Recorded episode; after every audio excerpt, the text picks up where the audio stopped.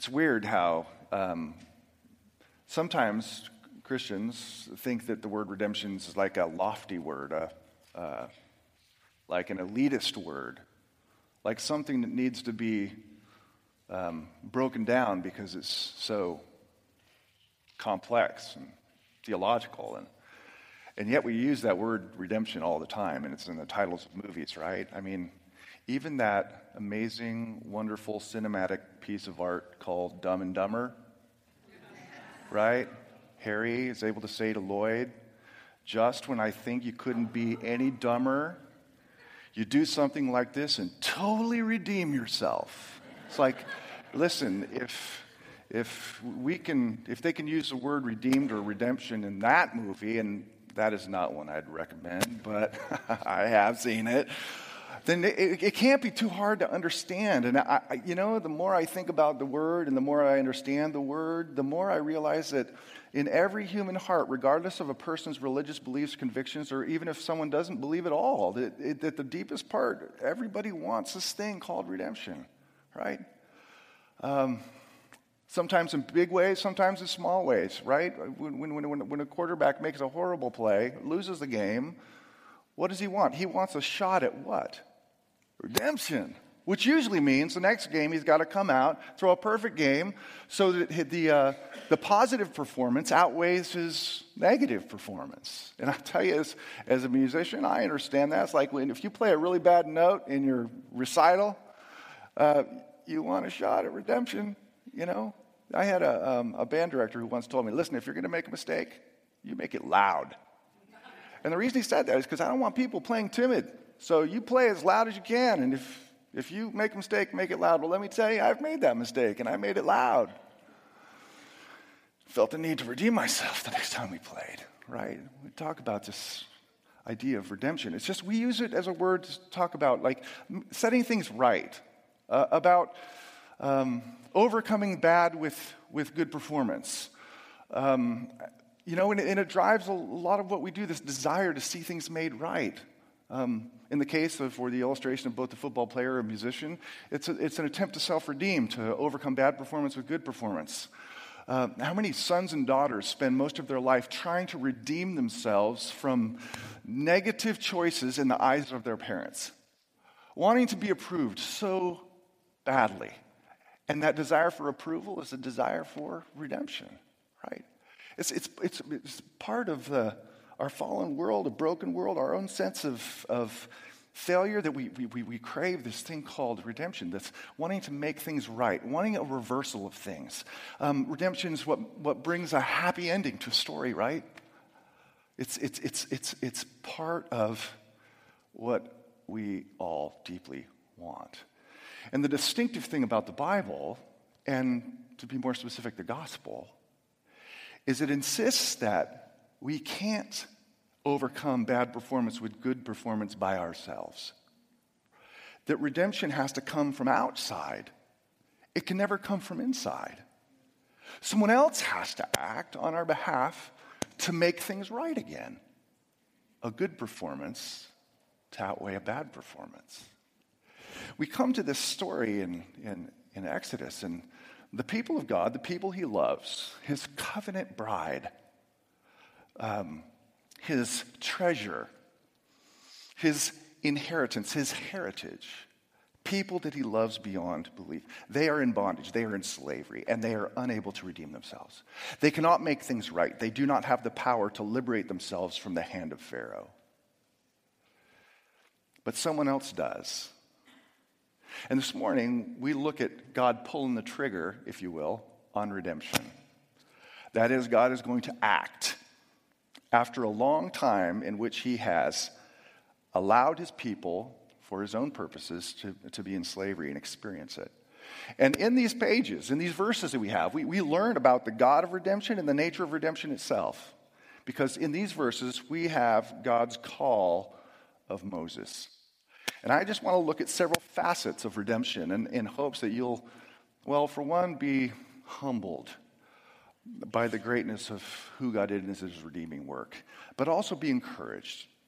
So let me start here. I want to, we're going to look at verse 23. That's kind of where we're going to start, chapter 2. But I want to back up to a verse in Genesis that is integrally tied to what we're about to look at in this concept of an idea of redemption. God comes to Abraham, the patriarch of the Jewish people, to make promises that are ours, yes, in Christ. And he promises him, verse 13 of chapter 15 of Genesis, he says, part of the promise is he says, know for certain that your offspring, right, your children and grandchildren and great-grandchildren will be sojourners in a land that is not theirs. He's talking about Egypt. And will be servants there, or another translation, slaves, and they will be afflicted for 400 years. But I will bring judgment on the nation that they serve, and afterward they shall come out with great possessions. 400 years, he says, they are going to be in bondage. That's what that verse says. And that's a promise made centuries before Exodus 1 and 2. But he's talking about, here, these 400 years, basically the time frame of Exodus 1 and 2. So with that in mind, that God said this is going to happen. There's going to be this big space of time where my people will be enslaved. Exodus 2:23 tells us, during those many days the king of Egypt died, and the people of Israel groaned because of their slavery and cried out for help. Their cry for rescue from slavery came up to God, and God heard their groaning, and God remembered his covenant with Abraham. It's that promise. And with Isaac and Jacob, God saw the people of Israel, and God knew. At this point, God remembers this promise he made. Now, what that doesn't mean is that God somewhere along the way forgot, or he lost track of time, or he was busy fixing something broken in the universe and just, oh man, I made a promise to Abraham. That's not what it means when it says, and God remembered. Nor does it imply that God wasn't listening to the prayers of the people for centuries as they're in slavery, as if for the first time the prayers actually made it to heaven. That's not the sense of it either. The sense of, and God remembered his promise, is the same sense that Genesis 8:1 used or had when it says, and God remembered Noah. That is, it's a way of God saying, it's time for me to act. In a manner of the language of David, it's time for God to arise off his throne and to do what he said he would do, to pull the trigger. I'm going to act. No more waiting. The decisive time is now. After 400 years, now is the time. And that tells us something. That teaches us something about the nature of divine redemption, of God doing what he said he would do. And that is, the time frame of redemption, the time frame of God acting, delivering, and saving is always his. That is, to put it in my own words, the now, when God executes what he says he's going to do, the now belongs to God always. We as his people cannot manufacture it. We can't control it. We can't manipulate it. The time in which God acts to deliver, the now, is always in his hands. The reason I think that's important is because and I don't have to tell you this, you can just feel it every day, is we are massively impatient, controlling people. God didn't show, he didn't act for 400 years. I mean, he acted in providence, but he didn't act to deliver. Until he said, now's the time. It puts him in control. It puts him on the throne. He determines the times and the seasons. And we as his people, that means we wait. We pray. We hope. We follow. Knowing that God acts decisively in his time. And I'll tell you that is a strong reminder to me. I hope it is to you. We look at the world, broken as it is, wondering what's going to happen between Russia and the United States.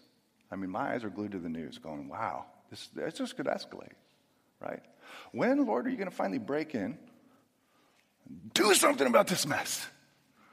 Or, a little more personal, close to home, You know, we have family members. I have family members that are lost and just living foolish, stupid lives. Self-destructive lives. Like, Lord, when they've heard the truth. Some of you feel that way about your sons and daughters who've wandered off. Like, when? Like, when are you going to pull the trigger? When are you going to open the door of the heart? When are you going to turn the lights on? When are you going to regenerate? When are you going to say, come to life?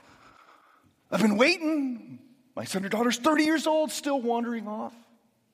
See? We feel that and wonder if God really is listening to us after 30 years. 400 years. Even with our own selves, right? There's, you know, we have these things called private devotions where, you know, and if you don't do this, you should do this. We're seeing, you know, time where you spend with the Lord, with his word, praying to him and communing with him personally, privately, every day. I think that's a great practice, a biblical practice. But there's times when I become impatient with the Lord, right?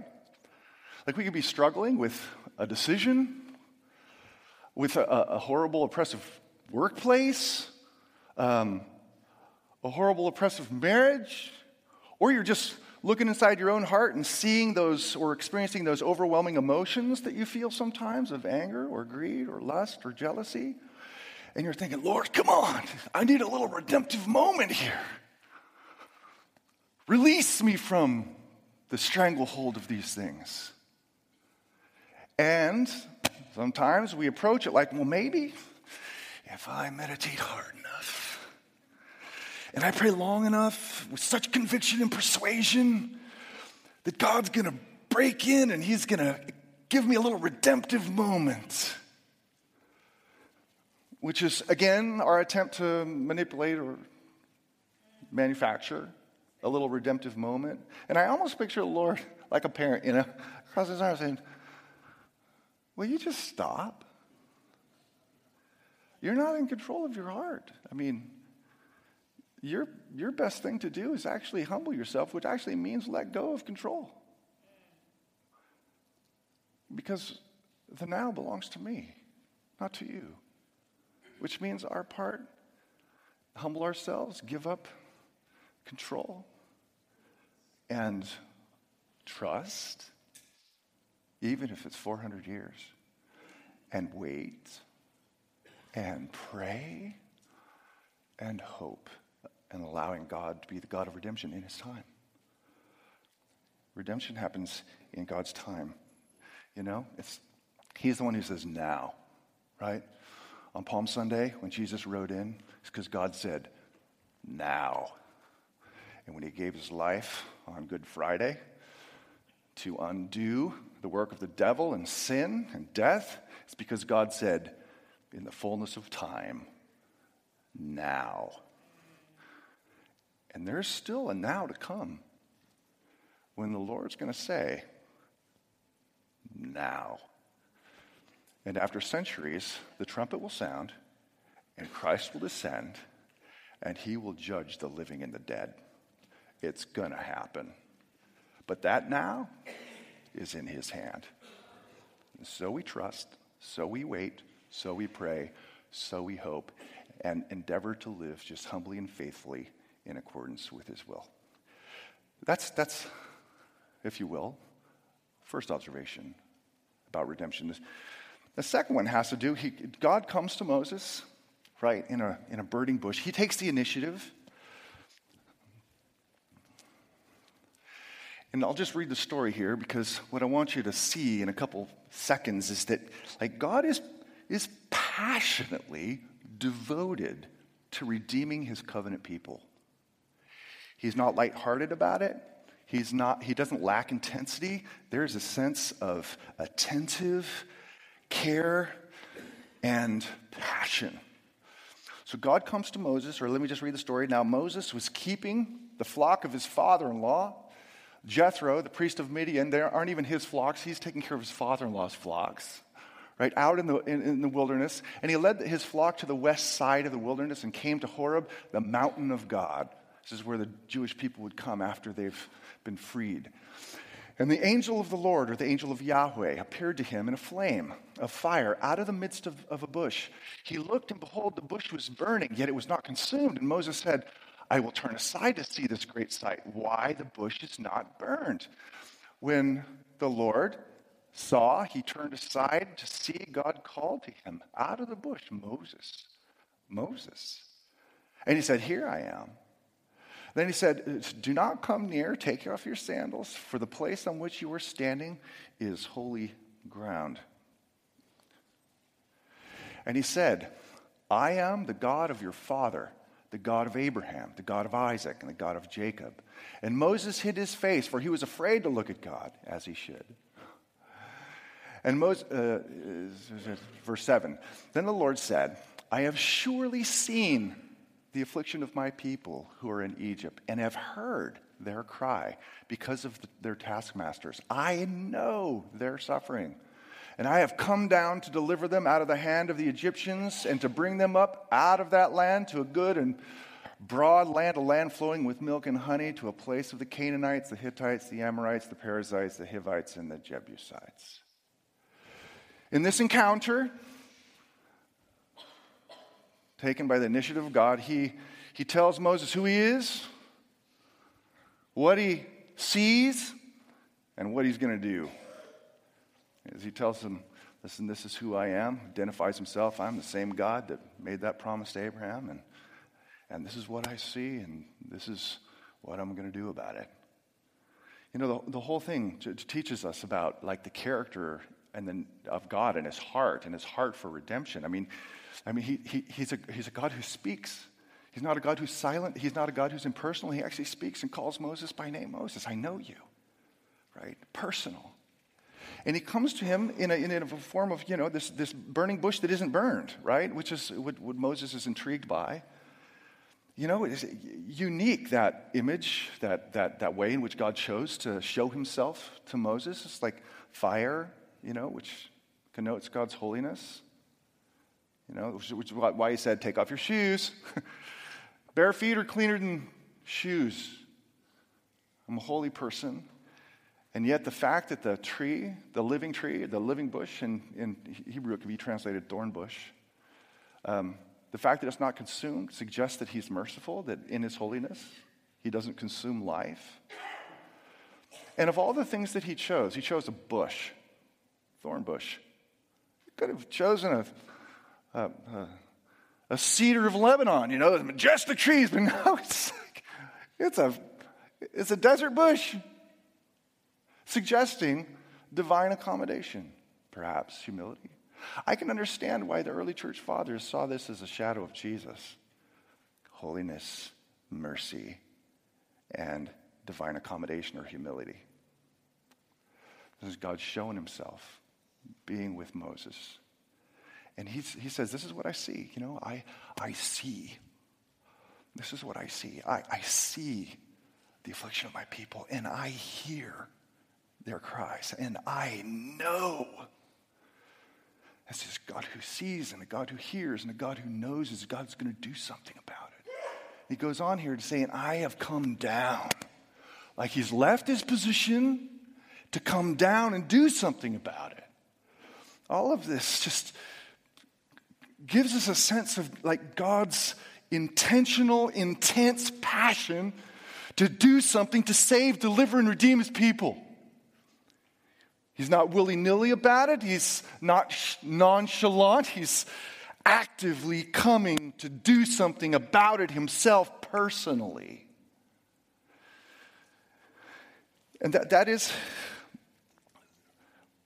while redemption happens in God's time, one of the things we have to remember and remind ourselves is that God is passionate about it.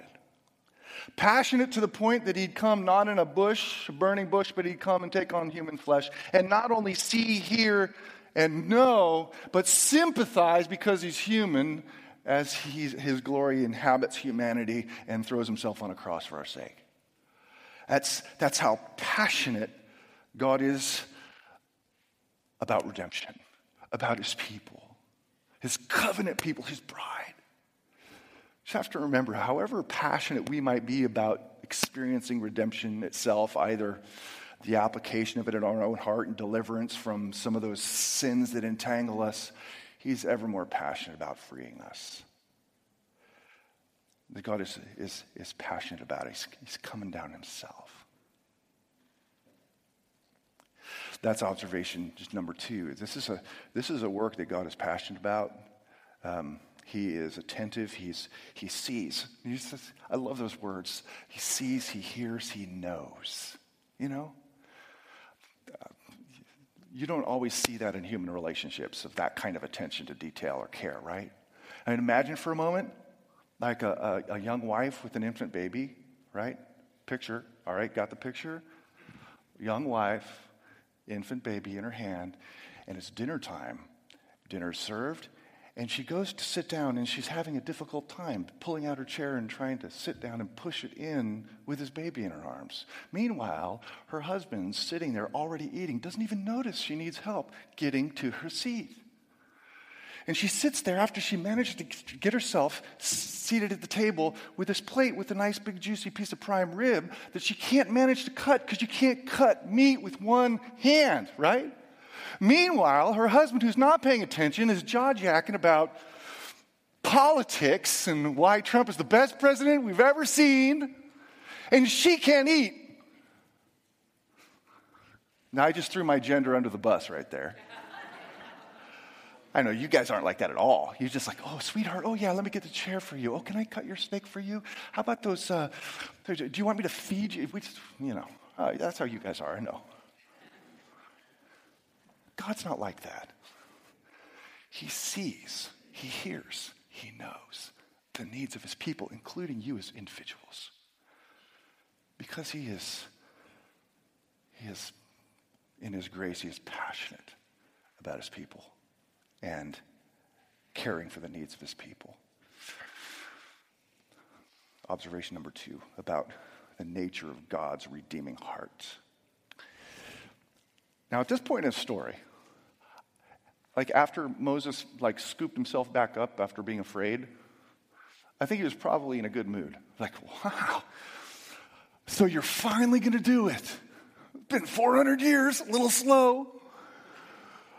Right? You're gonna come down. You've seen it. You're going to deliver. I mean, that's what he said. That's great news until I think he got to verse 10. Right? Like, God's going to do this deliverance thing. And then comes the finger.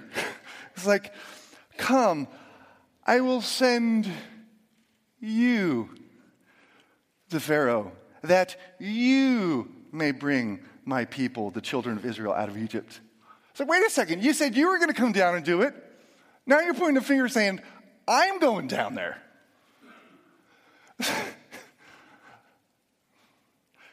If you pointed that finger at you, I know you're thinking, well, I would do it. Yeah, whatever. This is not true. I'd be going, what? It's like, do you know who I am? Okay, right? At this point in the story, according to Exodus 7:7, he's around 80 years old. As I said last week, who knows? Maybe he had to walk with a cane. We don't know. But I think it's okay to call that old. And then, like, that's to go back down to the scene of the crime where he murdered an Egyptian. There could be wanted posters up, right? We don't know. He didn't, at this point in the story, he doesn't know. It could be a death sentence. I'm going to go back to the place where I committed a crime and I'm 80 years old? You forget who I am? I don't even have my own sheep. I'm taking care of my father-in-law's sheep. It's like, no, you are going to go. The point being, like at the moment that God calls Moses to be a part of this deliverance, Moses is a weak individual physically.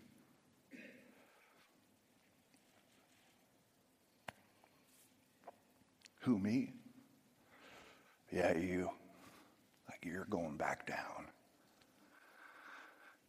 You're going back down. You're going to be my instrument of deliverance. You are going to be my instrument of redemption. You are going to be my small s instrument of salvation.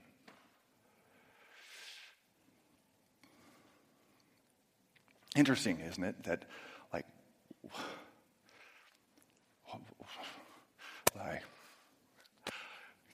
and she'll send some angels. Michael, Gabriel, Seraphim, Cherubim. Maybe send some storms, tornadoes, earthquakes. You're sending me in solo, right? There's no Navy SEALs, no battalion of Marines. There's no reinforcements. It's just me, a single 80-year-old man going in to do what? You see? He's sending him in solo. A weak man. Why? Why would God do this? Like, have you ever asked yourself, why would God ask, why doesn't he just do it himself? Well, I think the big reason why is because from the very beginning, God had determined human agency in the carrying out of his will. God came to Adam and he says, listen, subdue the earth as my representative. And even after Adam blew it, God didn't abandon his plan. He never does. He doesn't allow the devil to derail what he originally started. No, his deliverance throughout history would come through human beings. That is his design. And Moses is a part of it. With the ultimate aim of a human being the instrument of deliverance, the perfect human, the God human, Jesus Christ. You see, that's the way he always designed it. So why did God appoint Moses? Well, because God determined that he would save the world through human agency, ultimately through his own son. But I want you to notice something else, and this should be encouraging to you, is that God could have used Moses when he was 40 and stronger, but he didn't. And one of the patterns that we see throughout Scripture is that God saves, or he conquers, or he delivers, or he redeems through weakness. He conquers, he delivers, he redeems through weakness. Moses, at this point, is weak. David, King David, the youngest of all the brothers, the last born, and conceptually the weakest. He chooses to save by few rather than many, chooses to save by even one. That he chose to save us and all the world who would come to faith through a boy who was born to peasants in a manger, who was a Nazarene, who was a carpenter, who was despised and rejected of men. And yet God took that stone that the builders rejected and he made it the cornerstone of our salvation. That's how God chooses to work, to display his power through weakness. So no one can look at Moses and go, well, of course, that guy looks like Lou Ferrigno or looks like, Arnold Schwarzenegger. No, it's just an 80-year-old man. There's only one explanation for what's happening, and that is God's powers here. And the same, interestingly enough, God still chooses to use human agency in his ongoing work of redemption. Yes, Jesus could have sent angels through the earth to talk about and to testify about his death and resurrection, but he didn't. You know what he did? He gave that responsibility to us. Human agents who are supposed to go and live and declare the gospel of Jesus Christ. As weak as we may be, as inadequate as we may feel, God's power works through that weakness. He chose you and me. He chose, in the words of Paul, to confound the wisdom of the world with the foolishness of the cross, to confound the strength of the world through weakness. That's his way to display his power. So listen, this is our part. 21st century, we have part of this mission of redemption, of taking this to the world, what Christ has done. It is a powerful thing that can liberate people's lives in God's time, when God says yes now and now and now, because he's passionate about it. And not to allow our own sense of inadequacy to, to derail or discourage us? Listen, I mean, what would keep you from taking one of those cards, handing it to a neighbor and saying, listen, I want you to come hear about the resurrection if you're willing? Or just opening your mouth and saying, hey, I just got to tell you, the joy that I have is because I am loved by God. What would keep you from doing that? Are you thinking, I'm just not smart enough, Dan? Well, you know what? Maybe you aren't that smart. I think you're probably fooling yourself, but you know what? God loves to use not smart people to show his power. You might say, I'm just too weak. I can't do it. It's like, great. So you're weak. Perfect place to be. God loves to use weak people. He always has. Whatever your excuse is, the fact of the matter is it's just an excuse. God loves. He chooses to use human weakness to display and to communicate his awesome, life-altering, soul-saving power. And that's what we're supposed to be doing right now, you know? Now, we have to recognize redemption, the timing of it, both in the grand sense and the small sense, is in his hands. When he applies his power to someone's heart and brings faith about, that's his work, right? Our job is to simply trust, wait, hope, pray, and do what he's called us to do. That's the simple nuts and bolts of gospel living. So here we are this week, coming into this week. Right? This is the time when we have more people coming to our church than ever. It's Easter. It's one of those times where we just want to see. It's an opportunity, a rich opportunity to pray and ask God, can you make this a now moment for people, you know? So I want to encourage you this week. Just don't make excuses for not being an instrument of salvation wherever he's placed you. Whatever that looks like, whatever conversations need to be had, is to, as God told Moses to go, his job was to go. And Jesus told us, hey, listen, you need to go. Our responsibility is to go. I hope people will get saved this week, this Sunday. I hope people will hear, and God will say, now, that'd be awesome. Good news. Father, grant us courage as a people. Thank you that you're sovereign, you are good, you're passionate about the salvation of your people and the glory of your name. I pray that whatever excuses we have in our own hearts or fears we have about being who you've called us to be, instruments of redemption, that you would grant us courage to step out and to do the hard thing and just follow you and allow you to do what you're going to do and leave the results up to you and the outcomes up to you. Thank you, Father, again for loving us. What an amazing privilege and yet responsibility we have to be your people in this time. Really, the conduit of your salvation to the world. And as weak as we are and as hard as that is to believe, it's true.